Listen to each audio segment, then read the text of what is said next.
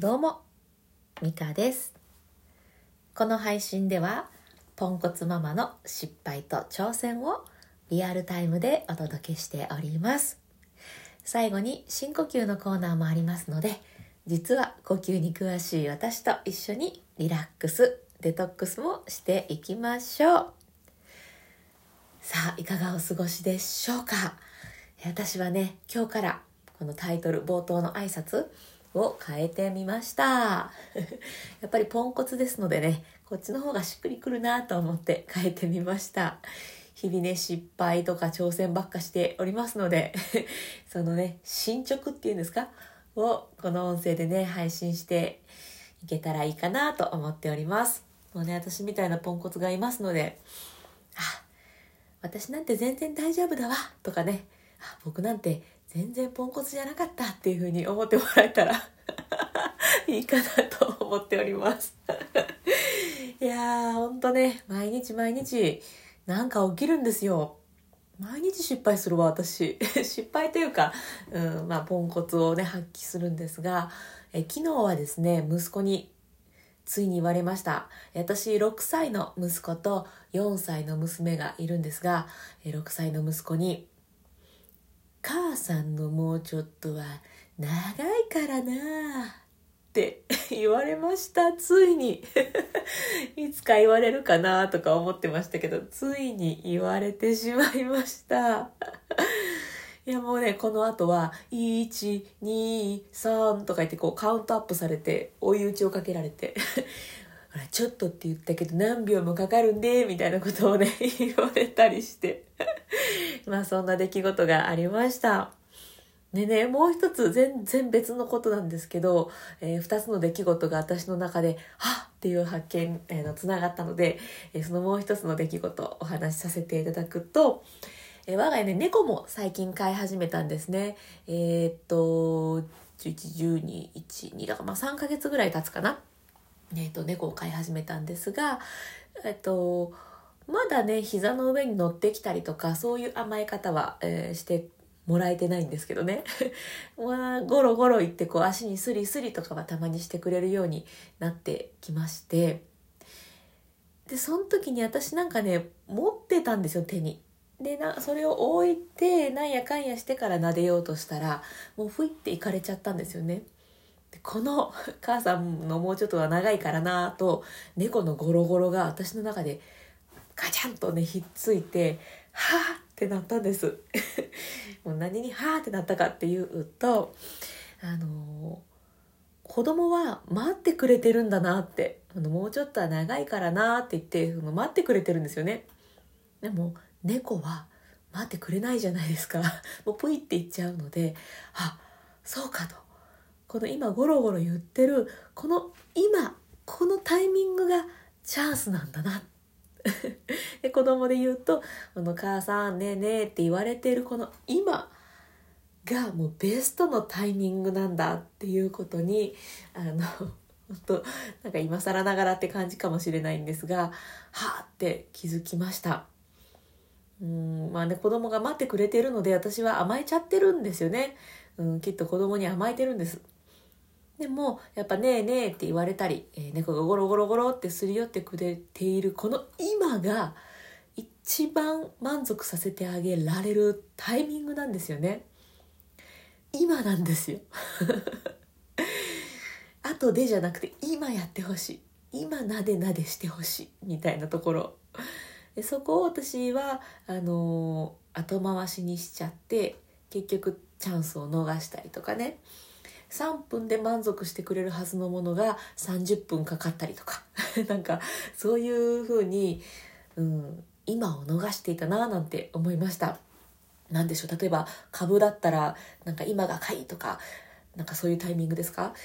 いや、ごめんなさい、私株やってないから分かんないやなんで株って言ったなんでしょう、タイミング、料理とか、焼きすぎたらね、美味しくなくなるなとか、そういうことですかね。今が塩コショウかけるタイミングだとか、今が味付けるタイミングだっていう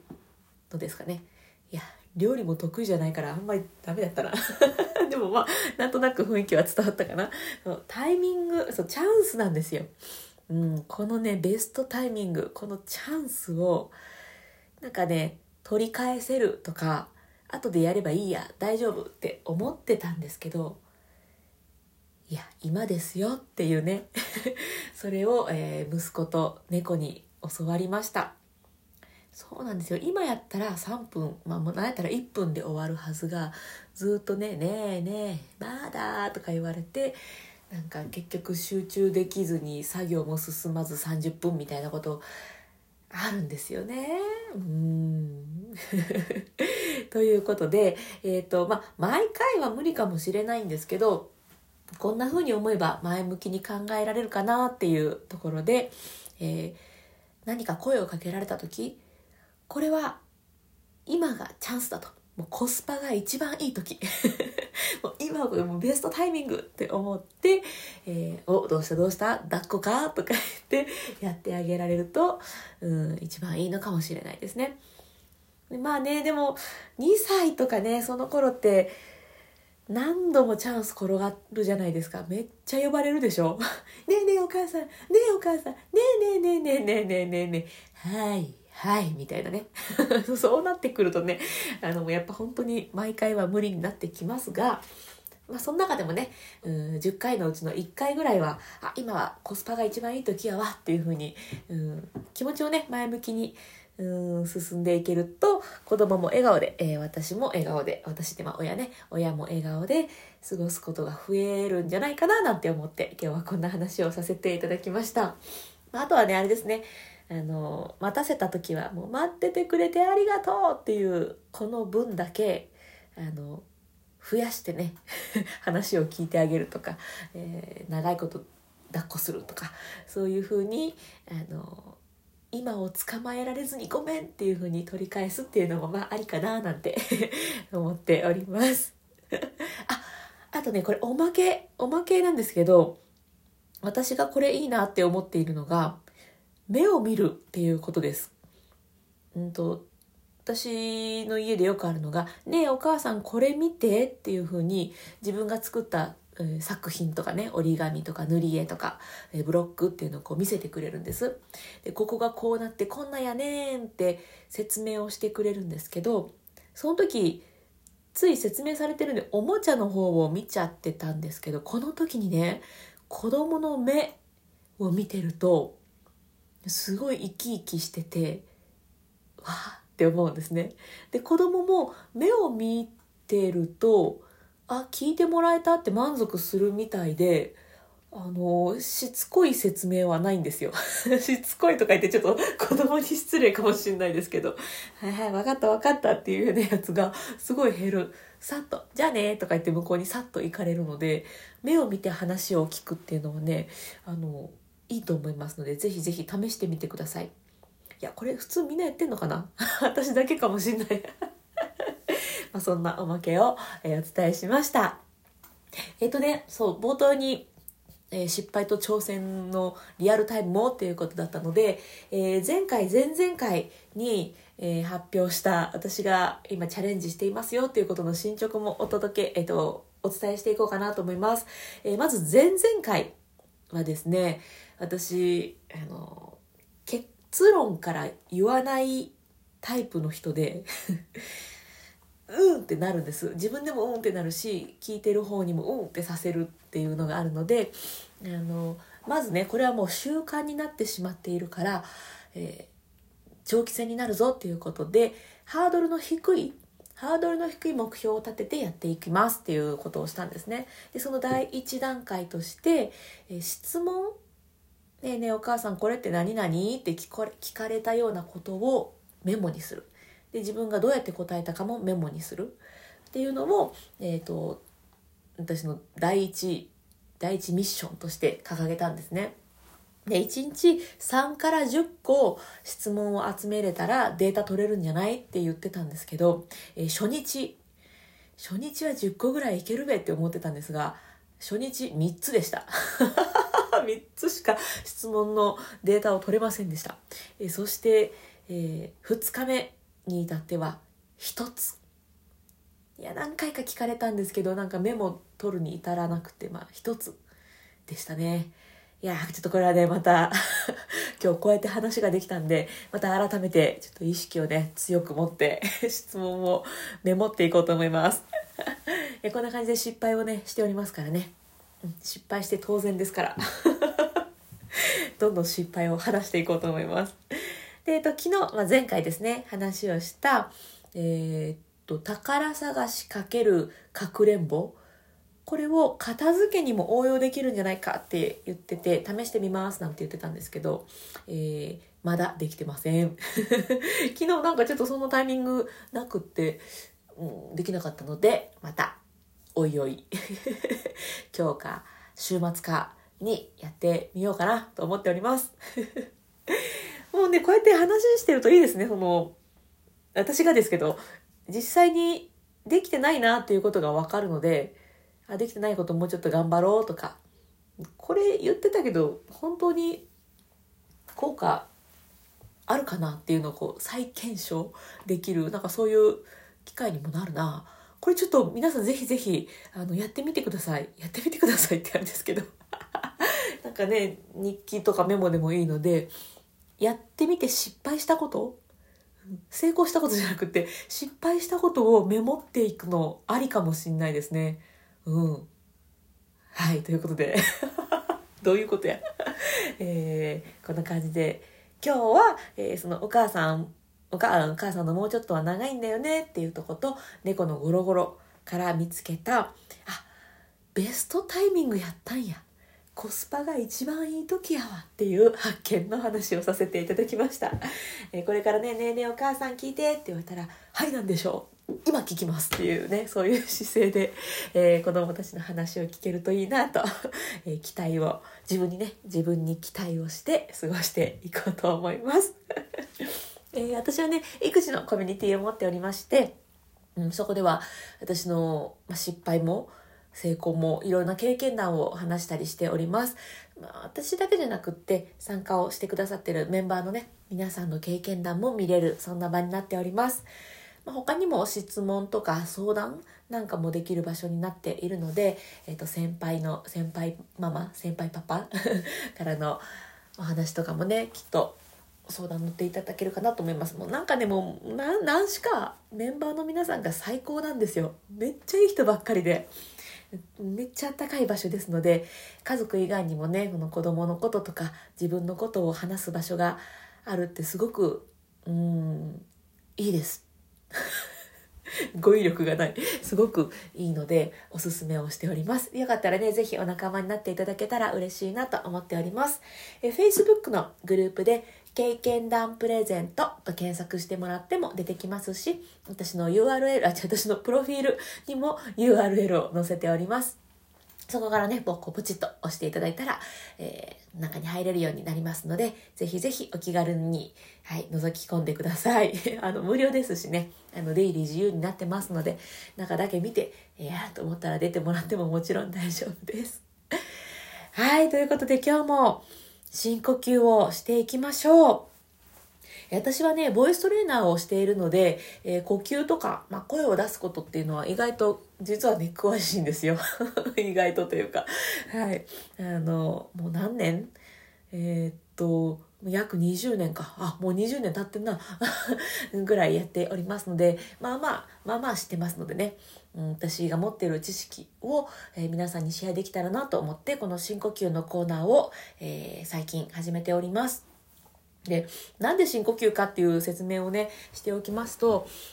イライラした時とかモヤモヤした時に呼吸がね私を支えてくれてたなっていう、実体験があるんですね。呼吸をフッっていう風に深呼吸をすることで心も体もリセットしやすくなったり、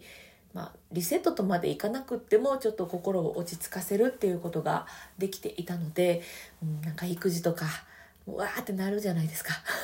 わかんないですけど私はなるんです。で、そういう時に呼吸を使って、ちょっとね落ち着いて考えれたりするといい関係が築いていけるんじゃないかなっていうふうに思っているので、この深呼吸のコーナーを、作っております。で、一緒に深呼吸していきましょうっていうコーナーなんですが、せっかくやるなら効果が高い方がいいじゃないっっていうところで、ポイントを2つだけ、お伝えしておきます。1つは背筋を伸ばすことです。背中をね、まっすぐしておくことで、理由を言うとね、長くなっちゃうので、自律神経がなんやかんやとかがあるんですけど、ざっくり割愛して背筋を伸ばすといいことあります。で、もう一つが、笑顔を作って息を吸い込む。これも、表情筋がうんたらかんたら、脳がうんたらかんたらってあるんですけど、割愛いいことありますっていうことで、深呼吸をするときに背筋を伸ばして笑顔で息を吸い込む。この2つを意識しておくと、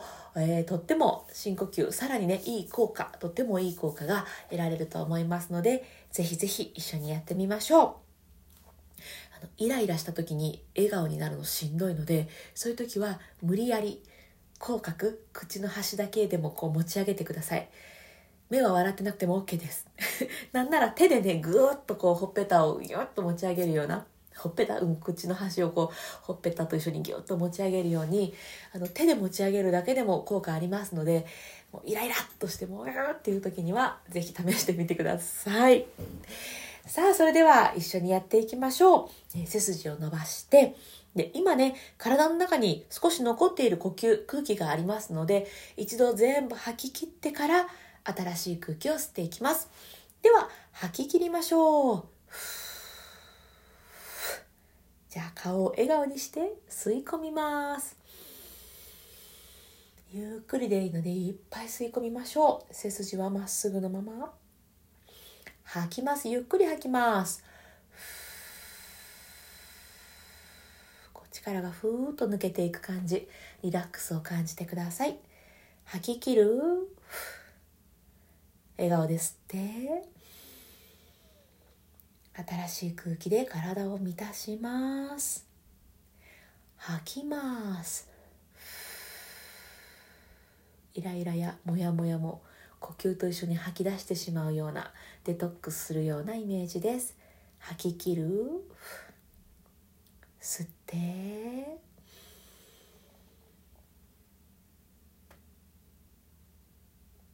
吐きます。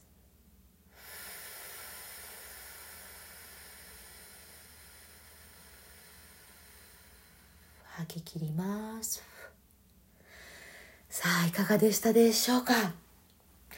まあね、今日は3回だけやったんですけど、何回やってもいいですし、私は普段こう、うわーってなった時は3回じゃ効かないので、もっともっとたくさんやったりしております。で、最初のうちね、このゆっくり吸うとかゆっくり吐くってやりにくいと思うし、なんかもう入んないよっていう感じになってくるかもしれないんですけど、やっていくとね、コツがつかめたりすると思います。で、これね、もっと言うと、腹式呼吸ができると、より、